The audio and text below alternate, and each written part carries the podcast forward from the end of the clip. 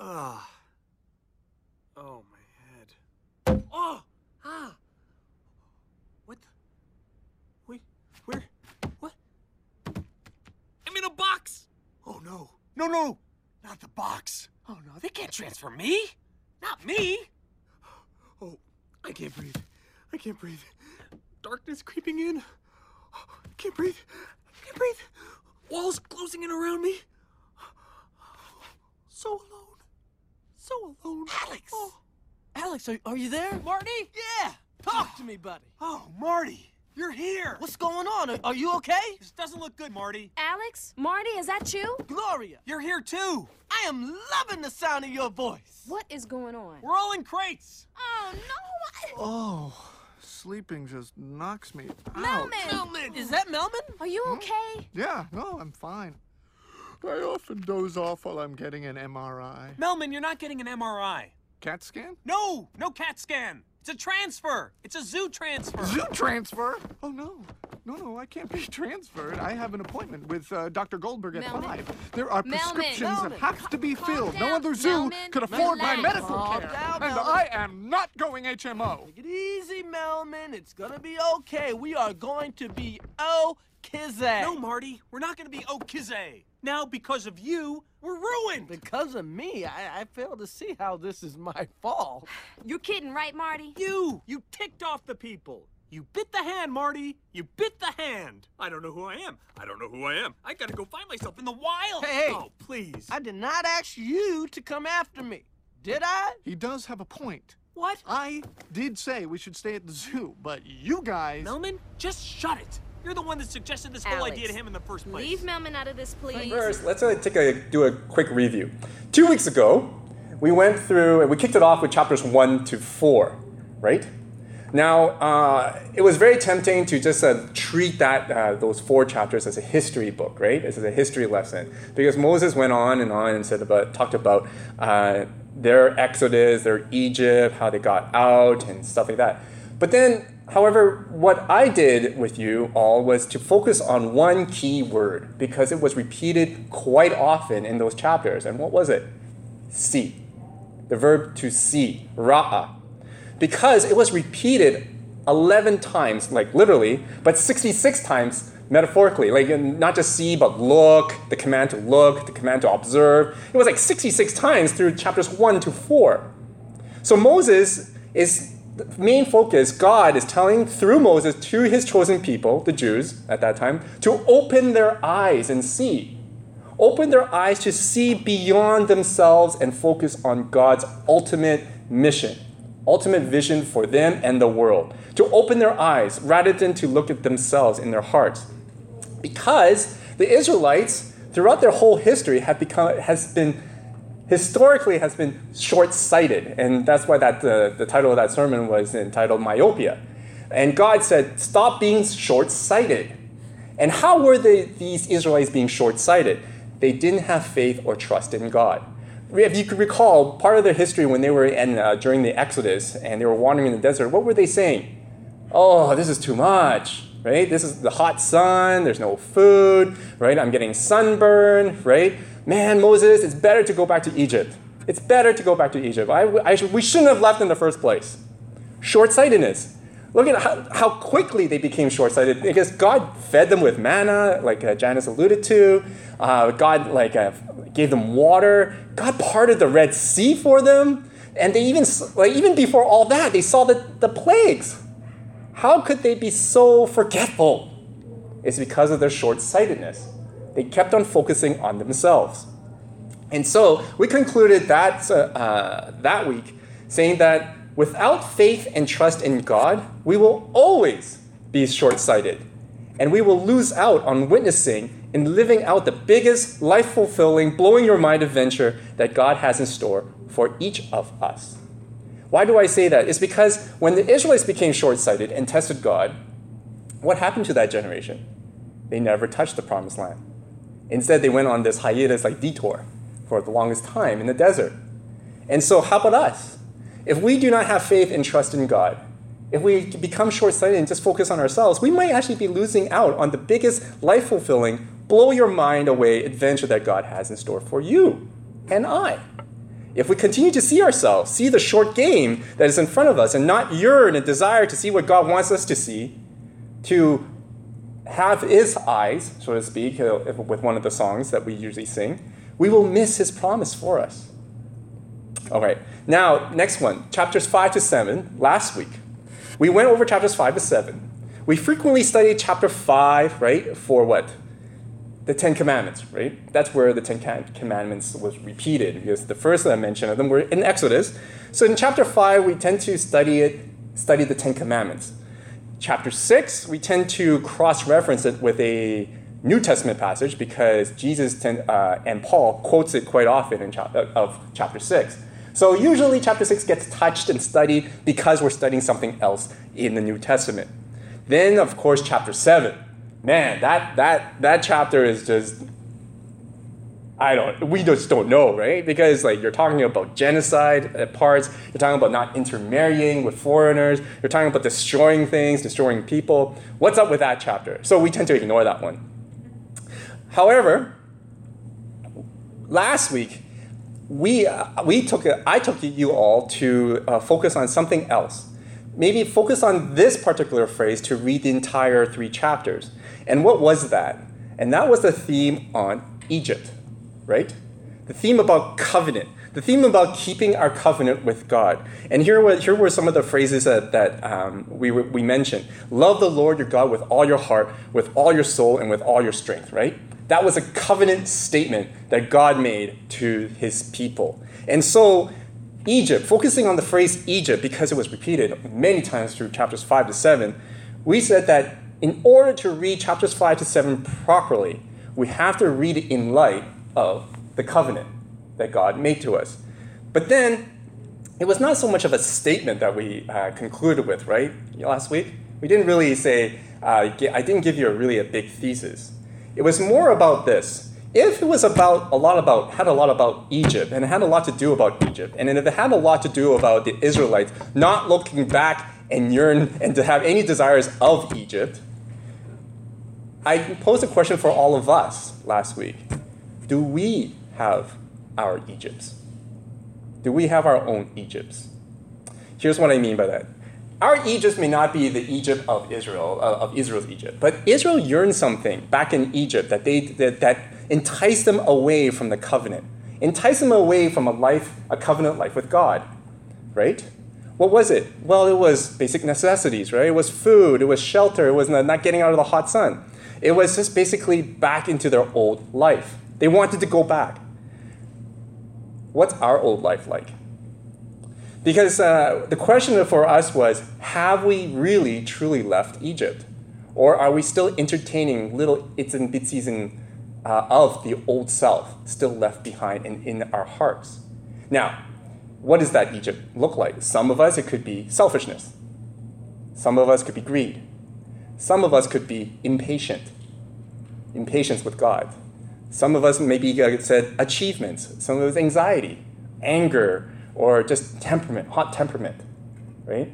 Little things that we still entertain in our hearts, little bits of Egypt still left in us. And so the whole idea of it last week was more of have we really truly cut that and left Egypt?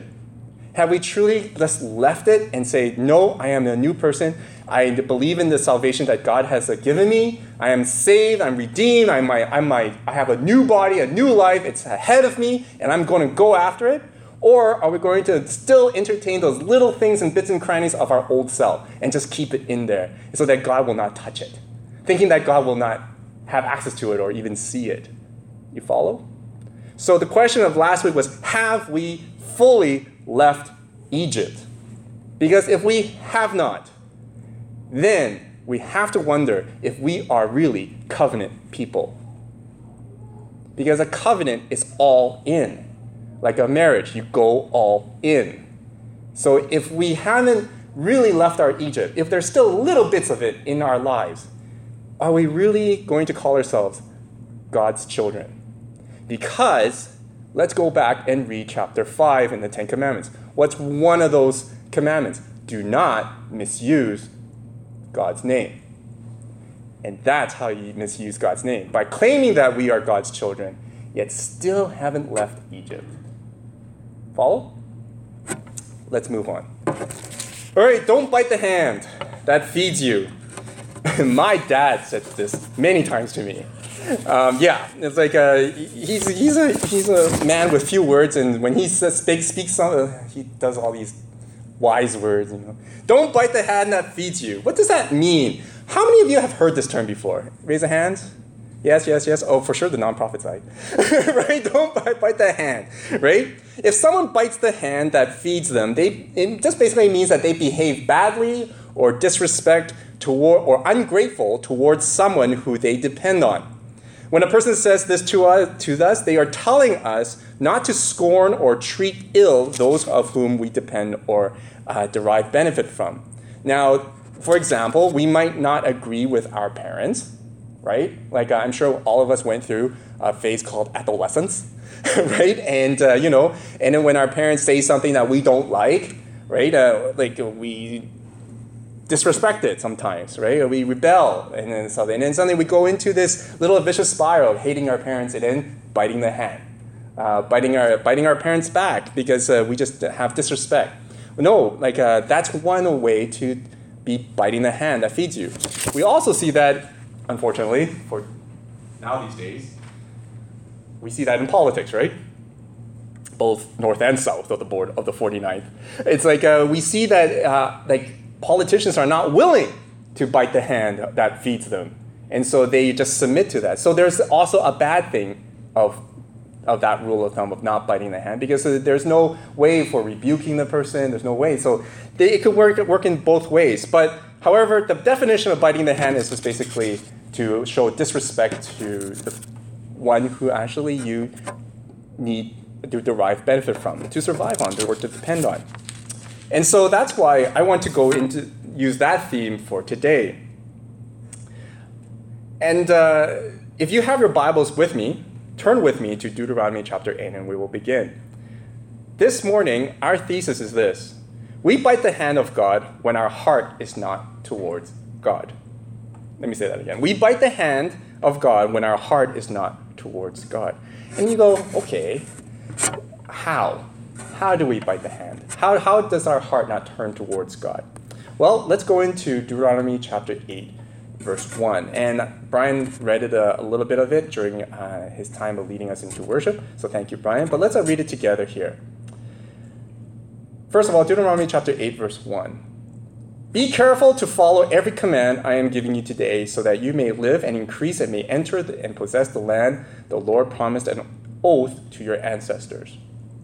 Now, remember our approach of the previous chapters? That we look for repeated phrases? Remember that? Well, lo and behold, the word be careful is mentioned again. So it's in, actually in verse 11. It goes, Be careful that you do not forget the Lord your God, failing to observe his commands, his laws, and his decrees that I am giving you to this day. Sounds familiar? Sounds similar in a way? So, if you were doing a Bible study with your small group, you would say to go, okay, there's be careful section one, then there's be careful section two. And so there are two sections in this chapter. And so therefore we have to read them in light of the be carefuls. So the two be carefuls divide our chapter today into two parts, one from verse 1 to 10 and the other one from verse 11 to 20. Now if you have your Bibles or if there's a way to draw a line on your smartphone, then go for it, right? To make that divide. So part 1 God tells his chosen people to be careful not to stop living a covenant life, i.e., not to lose sight on the ultimate promise, the land. And not just any land. This land is described as follows. Verse 7 For the Lord your God is bringing you into a good land, a land with brooks, streams, and deep springs gushing out into the valleys and hills a land with wheat and barley, vines and fig trees, pomegranates, olive oil, and honey, a land where bread will not be scarce and you will lack nothing a land where the rocks are iron and you can dig copper out of the hills when you have eaten and are satisfied. Praise the Lord your God for the good land he has given you. Now, picture yourself. Put yourself in the Israelites' shoes right now. You have been wandering in the freaking desert for 40 years. All right? Dry, barren, sunbaked, sunburned, right? like uh, you used to have black hair, now it's white because of the sun, right? It's a, right? It's like you're just roasted. Desert, absolutely nothing. You've been eating manna, bread, vegetarian diet, great. You had a little bit of quail, great, right? But it's not a really great place. You, you agree? In the desert. So for God to describe this land, it's almost a description of what? Salvation, isn't it? A description of their salvation. A description where it go for the particular people of how they would describe it, of what salvation would look like for them. Refreshment, water, food, right? Shelter, shade, resources. Thing not barren, not like an absolute desert. So that's their definition of salvation. God knew what they were yearning for as in their sal- salvation story was land. Question for us today then, if we were going to bring that and contemporize it today, ask yourself, what's your salvation going to look like? What's your promised land going to look like? Here's what my promised land will look like. I don't know about yours, but here's mine. No allergies. Absolutely, positively no allergies. Number one, no sinus infections, nothing. It's gone. Second, no lactose intolerance. I finally can eat ice cream again. Right? I going, this is my salvation story here. Not yours, mine. right? This is where, what I'm looking for in the promised land. A body of like that guy Sean Millington that spoke. like, I wouldn't mind to have that too. A glorious body, chiseled with abs of steel, so that Rosanna could touch and feel and whatever. All right? Okay, too much information. So, you get it, right? You get my salvation. Now, in all seriousness, basically, a salvation from illness, a salvation from depression, a salvation from anxiety, a salvation from burdens, a salvation. That is the promised land. You follow? We may not see this, you know, the description of the land here for the Israelites as salvation for, you know, us, especially in the Western Hemisphere. But if you could describe that to somebody in Iraq or somebody in the Sudan desert, Sudanese desert, this is salvation for them. This is something that, and this is amazing because salvation is actually tangible, something that's material. God is of a God of good things. God actually gives good things, not just these ethereal abstracts. You, you got it? Salvation is available, he says. I will give you good land, brooks, streams, refreshing. What are you in need of today? What are you in need of today? What salvation, what is your picture of salvation? Have you prayed to God about that? Describe your salvation to Him. All right, that's enough. But you get what I'm talking about. It's not has nothing to do with fame or power or worldly success, right? No, this salvation has a lot to do with an eternal, flourishing life with God. As you can see in this land, this description of this land, what does this promote? What does this land promote? It's this eternal, flourishing life with God. It's almost like a blast to Eden again. Notice that description? A blast back to Eden where we can have a full relationship with God, a intimate, personal relationship with God. And so, I still read like uh, if we read, read those commandments again, let's go back to those commandments and five, six, and seven of all those commandments, and now we see like be careful to follow every command that God keeps on telling the Israelites. Follow every command. If we read, now read the salvation part of it, wow! If you receive that, if you receive the salvation, you've been redeemed by God from your sins and now have the opportunity to have eternal life, an eternal flourishing life with God, read those commands again, and you would say, Of course I will not do those things. Do not covet, of course I won't covet my neighbor's belongings. Why? It's because I have everything. I have the flourishing eternal life with God. Why would I want that? Do not murder. Of course I will not have murderous thoughts or angry thoughts at others. I already have this covenant with God. I have this salvation here with for me, waiting for me. Why do I need that? Or do not do not uh, worship any other idols. Of course I won't, because God has given me this. You follow? There is no that these are do not see these as a bunch of negative do nots and do nots and command command.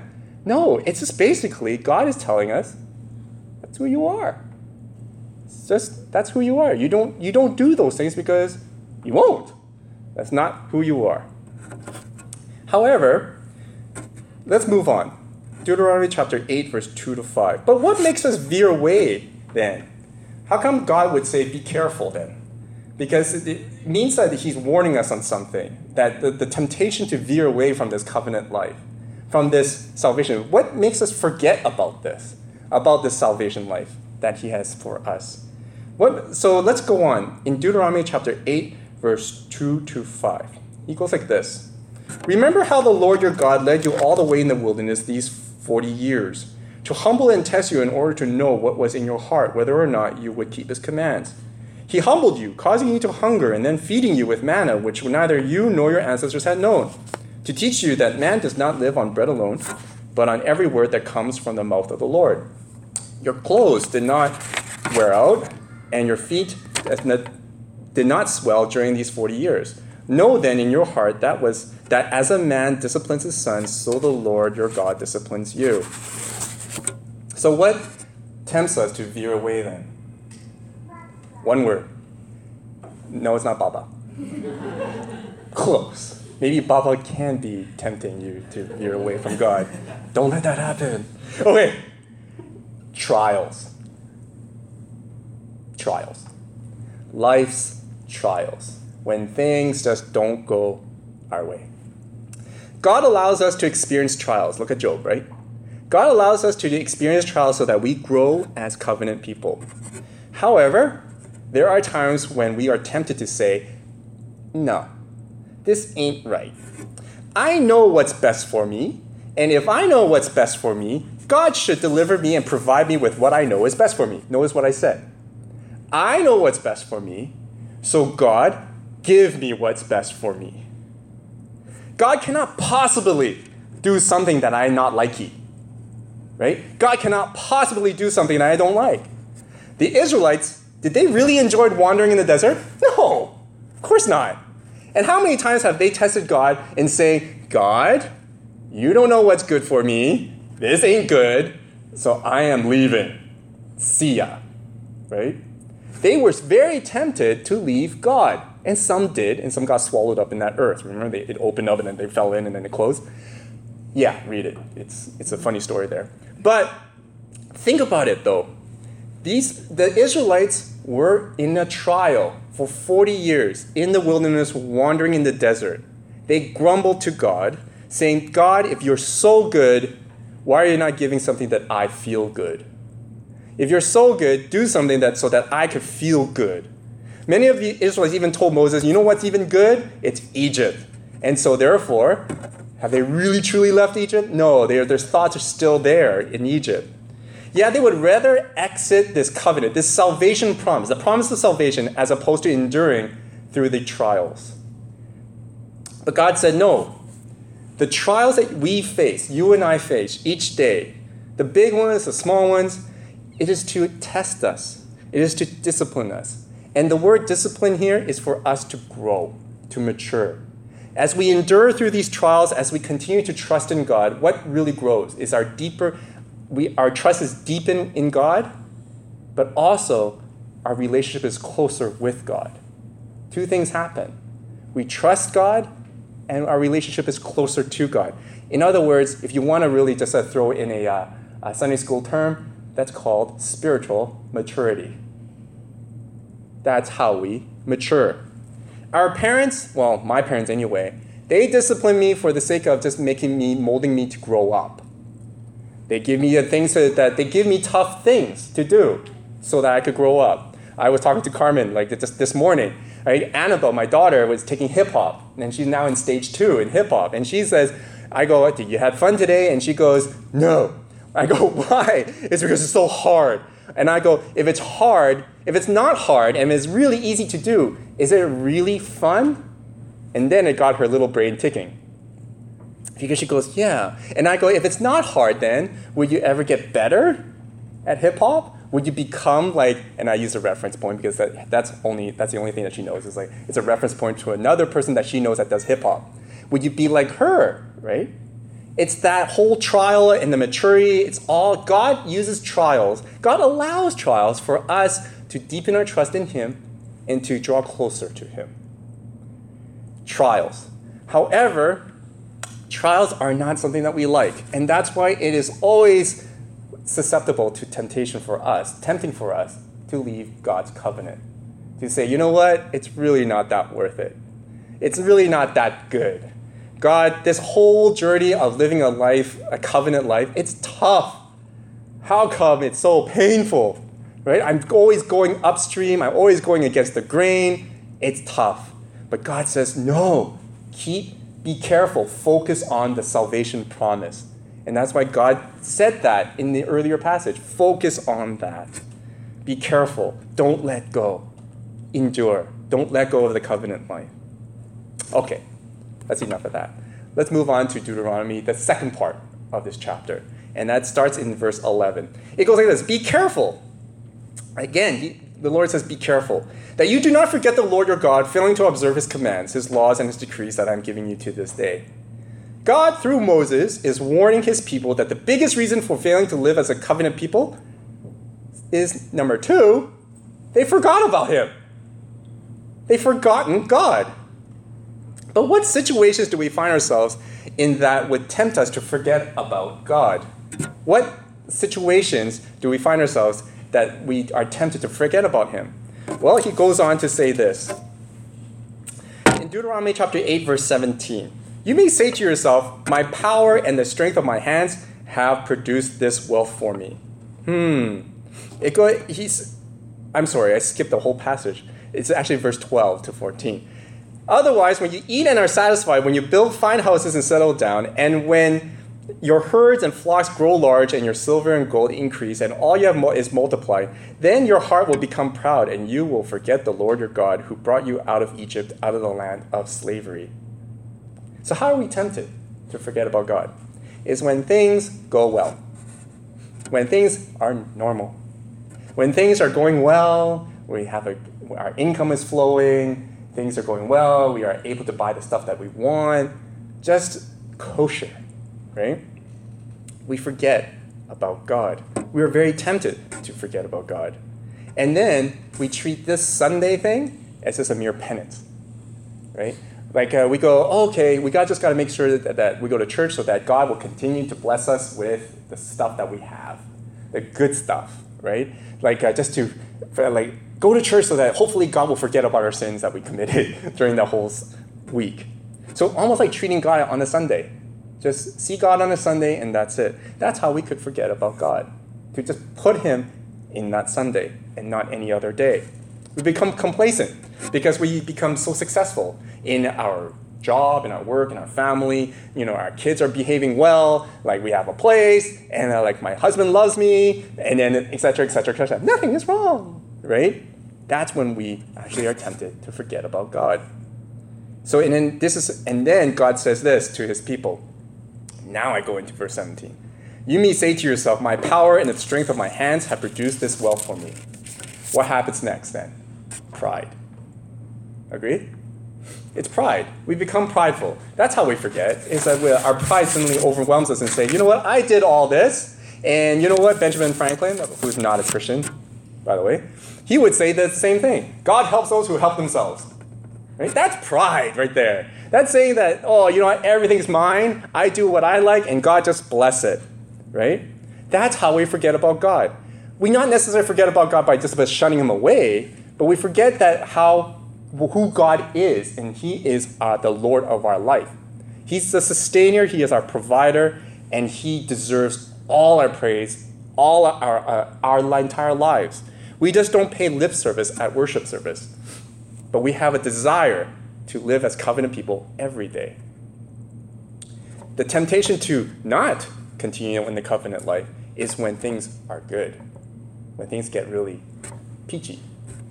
I always remember, like, um, when I was growing up, uh, in college, especially in university, we were in the fellowships, and uh, you know, a lot of my friends, except for me, because I was the least likely person to get married. Um, there's a story behind that, but and then uh, a lot of my friends, the guy friends, uh, they started dating, and they had a lot of relationships, right? But when breakups happen, you know, the guys and I have a beer, and then what do they do? Oh, I better go back to church. I, I better study more Bible. I better do this. It's like it's as if this whole like a breakup is like the most disastrous thing in crises that they have, right? But then these are the same people who forgot about God. These people just treated God on a Sunday. But then when crisis hits, when they oh when their girlfriend dumped them, right? Oh man, they get so pious. They, they go to church every Sunday. They start doing devotions. They start leading with like uh, uh, fellowships and everything. I'm like, what are you trying to expect here? Are you expecting all this sudden obedience that God will bless you back with your girlfriend? Is it? Folks, that is forgetting God. You know, like times when, when like uh, we treat sometimes this passage like forgetting God as if we just write him off, right? Like we just forget his name and everything. No, forgetting God is forgetting his role in our lives, forgetting who he is. We don't treat him like a jack in a box. We don't treat him like as if like, oh, we will only go there when we're in trouble, right? No, God is more than that. That's how we forget God. Remembering that God is the one who gives us, each of us, everything the abilities to live and who we are today, He's the one who gave it all to us. You know that everything from the good and the bad, that my that like my lactose intolerance, He gave it to me. Okay, my like, but then I also have good things. He gave it all. He made who I am today, and I have to remember that God is my sustainer and my provider, my Adonai, my Yahweh, as Brian alluded to. So there's a choice to be made. And he says, uh, and God says, remember, be careful, always choose to remain in the covenant life, for this salvation promise is awaiting for you. And that is why when the, uh, Jesus, when he was tempted in the desert, and, and if you have your Bible, turn with me to Matthew chapter 4, verse 1 to 4. When Jesus was tempted in the desert, what was Satan really tempting him to do? What was he really tempting him to do? Take a look at this. Then Jesus was led by the Spirit into the wilderness to be tempted by the devil. After fasting 40 days and 40 nights, he was hungry. The tempter came to him and said, If you are the Son of God, tell these stones to become bread. Jesus answered, It is written. And guess where he got this from? Man shall not live on bread alone, but on every word that comes from the mouth of the God. That's from Deuteronomy here, Deuteronomy 8. So, if you think about it, he says this Jesus was, was faced with a trial.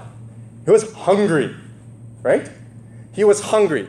Yet he also knew that he was God, fully capable of turning every single grain of the sand into rice in this desert. Follow? So, the temptations that he faced were exactly the temptations that God warned the Israelites, is it not? First, trials. Jesus was in the desert. He was wandering. He had he faced trials. He was hungry in the desert for how many days? 40. Is there any parallel? Yes, but that's another story, right? This, he's facing trials. He could have easily just wrote off God and say, you know what, this whole endeavor, oh, by the way, I actually know where I'm headed to, the cross, so I could actually stop this bus right now. But that, so he could, that just gave up and said, this covenant life thing, this whole covenant, I would have just stopped the bus right there, he said. He could have said that. He was tempted to say that. And Satan actually tempted to say that. Oh, you think that God is so good? God is so great? And your God, why don't you just change this stuff into this stone into bread? Okay, temptation number two. What's that temptation? To count on ourselves. Remember that our second temptation here of how we could turn away from God is to say, I can do this. It's all about me. All this stuff that I can do, I could resolve it. I could do it. It's all about me, right? Jesus, Satan knew who Jesus was. He even knows the Bible quite well. And he goes, you know what? You're God yourself. Why don't you just write off, uh, write off this whole covenant life thing, write off the, the, this whole thing, and just be who you are. Just do your full capacity. Just you could just do that. Notice the similarity. Jesus had was tempted the same way when he was wandering in the desert. He faced the trials, faced the same temptations as we face today. And Satan's purpose in tempting Jesus, his whole thing was to veer him away from the covenant life, the ultimate promise that God has given us, that has promised us, is eternal, flourishing life with him. So let's close. When we face trials, of course, we want immediate solutions.